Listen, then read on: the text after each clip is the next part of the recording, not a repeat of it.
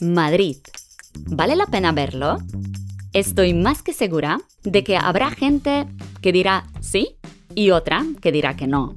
A mí, esta ciudad me gusta para visitarla porque hay muchas cosas que hacer. En Madrid vive mi tío, así que he estado ahí muchas veces y siempre tengo ganas de volver, especialmente ahora, gracias a una serie de Netflix, Valeria, que me mostró cuántos lugares todavía no he visitado. Si no has visto esta serie, te la recomiendo un montón. Y no, no es un vídeo patrocinado, aunque lo podría ser. Vale, chicos, al grano, porque yo, como siempre, empiezo a hablar y me enrollo y terminaré sin brindarles la información que os quiero dar sobre esta maravillosa ciudad. Madrid es la capital de España. Su viaje puede empezar con la Plaza Mayor.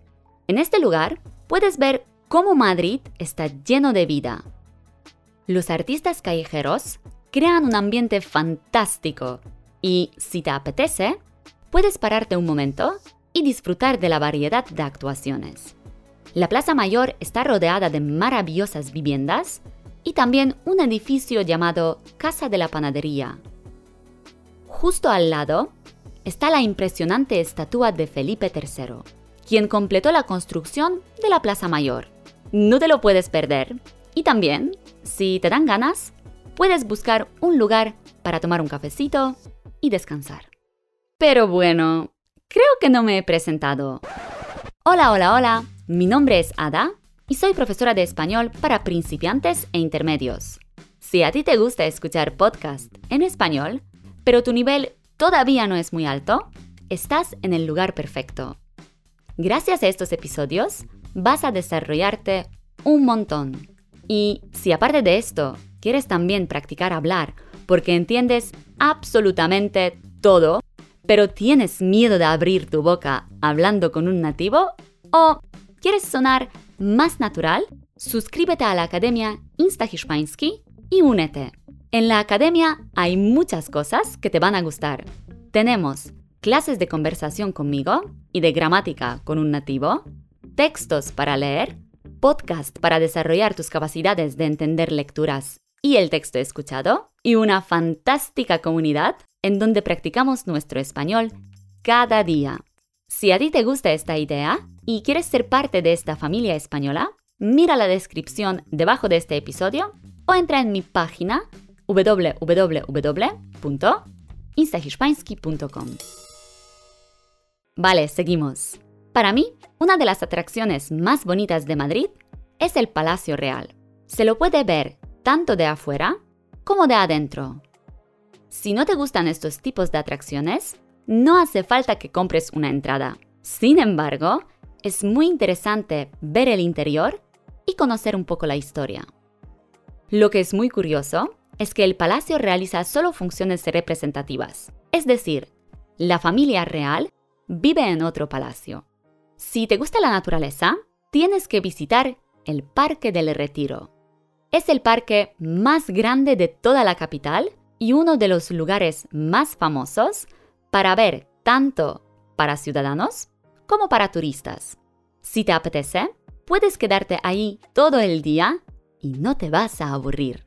Esta atracción de Madrid tiene mucho para ver, como monumentos, galerías, esculturas y magníficos edificios. Todos los días puedes participar en numerosas actividades como yoga y patinaje sobre ruedas, admirar una variedad de espectáculos de marionetas y actuaciones musicales. Uno de los lugares más famosos en el parque es el lago donde podrás ver la maravillosa puesta del sol. También puedes alquilar un barco pequeño por unos euros. No olvides entrar al Palacio de Cristal del Retiro, que es un edificio hecho casi en su totalidad de vidrio. También se puede visitar lugares tipo museos, como por ejemplo el Museo Nacional del Prado o el Museo Arqueológico Nacional.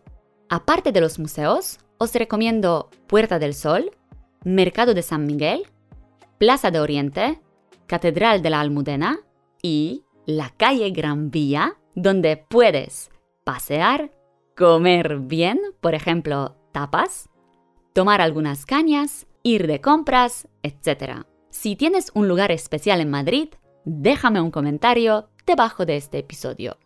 Ahora pasemos a cómo moverse por Madrid. En mi opinión, el metro es el mejor transporte en este sitio. Gracias al metro, puedes llegar fácilmente, rápido y sin perder tiempo a las atracciones más importantes de la ciudad. Sin embargo, puedes elegir también otro tipo de transporte público, como por ejemplo el autobús. Recuerda que Madrid es muy grande, así que no creo que sea una buena idea ver todo caminando. A lo mejor puedes visitar mucho en una zona, pero a veces hay que coger el metro o el autobús. Hay una opción para los turistas que son estos autobuses grandes especiales que circulan por las atracciones más importantes de Madrid. Cuestan más que los autobuses normales, pero puedes sentarte arriba y ver mucho más que estando en un autobús normal. Otra opción es el alquiler de bicicletas, que a mí me gusta poco, pero puede ser que a ti te guste mucho. En Madrid, como en toda España, se paga en euros. En muchos lugares pagarás con tarjeta, pero también vale mucho tener efectivo por si acaso. Y hablando de dinero, no podemos omitir la comida y bebida. Entonces, ¿qué comer en Madrid? Bueno, empiezo con el desayuno. Si a ti te gustan las cosas dulces, pide churros con chocolate.